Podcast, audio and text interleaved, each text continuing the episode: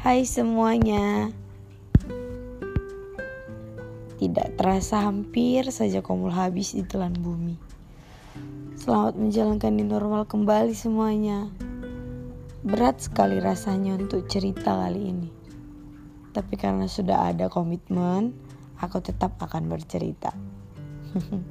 Ambil posisi yang enak untuk dengerin komul Lahir dan tumbuh dalam keluarga yang broken bukan pilihan setiap anak bener nggak tumbuh dalam setiap keributan kekerasan suara yang lantang setiap hari hingga detik ini sebelumnya kalian harus perlu tahu bahwa anak broken home bukan tentang keluarga yang berpisah tetapi tentang keluarga yang tidak memenuhi kebutuhan fisik, sosial, ekonomi, dan bahkan psikologis. Tumbuh dalam keluarga ini sangat mengajarkanku banyak hal. Memang tumbuhnya nggak dikasih rasa senang terus, bahkan dikasih sedih yang berkepanjangan.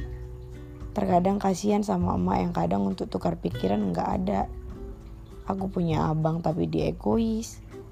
Aku punya bapak yang kalau diajak ngomong itu udah kasar gitu. Sekali ngomong ngebentak. Sampai sekarang kalau ada yang ngebentak itu rasanya nyes kali. Mau buat dada sesak gitu. Pernah suatu waktu di mana keluarga ini dilanda utang.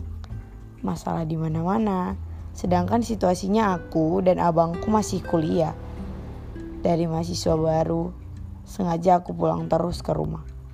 Meskipun medan siantar yang bisa dibilang memakan waktu lah untuk pulang, tapi aku harus pulang. Harus pulang. Waktu itu emak sama bapak itu kerjanya beda. Mama buka toko, terus bapak itu buka kayak warung kopi gitu. Hasil dari mereka kerja itu disatuin setiap kali aku yang jaga toko pasti ada aja yang datang lagi. Ya jelas aku gak tahu apa-apa. Tiap hari ada aja masalah yang gak di rumah lah, yang gak di toko. Sedih iya, tapi aku harus kuat. Apalagi depan mama. Mama, ya mama. biar bisa nguatin emak. Belum lagi kalau di rumah ributnya luar biasa sampai kadang mau nimbrung pun takut gitu. Kadang kalau ada yang nggak sependapat sama emak itu pengen aja ngelawan. Tapi mau ngomong aja udah dapat senggaan.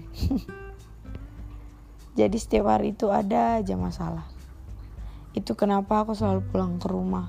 Kadang kalau ditanya dulu waktu masih baru tuh kalau ditanya kenapa sih harus pulang gitu alasannya ya namanya juga orang tua rindu. Padahal nggak ada yang rindu gitu. Aku pulang kan karena biar emak itu nggak sendiri gitu. Setidaknya ada aku di sampingnya saat semua menjauh. Kalau nggak salah masalah ini 2018 yang lalu sama 2019 ya susahnya setengah mati lah. Ribut perkara uang utang pelakor makian aduh. Susah bilang. Singkat cerita 2020 semua berubah. Ini gak magic kok. Ini semua kuasa doa kita ke yang maha kuasa. Dan dia kasih kita kesempatan untuk naik lagi. Utang habis, pelakor hilang, makian semakin tidak terdengar, ya untuk masalah keributan di rumah itu masih tetap. Tapi buat yang lagi di fase lagi jatuh atau ngerasa dunia itu gak berpihak tetap berdoa ya. Jangan lupa bersyukur. Semua indah kok pada waktunya. Karena kamu gak sendirian. Kita lewatin sama-sama.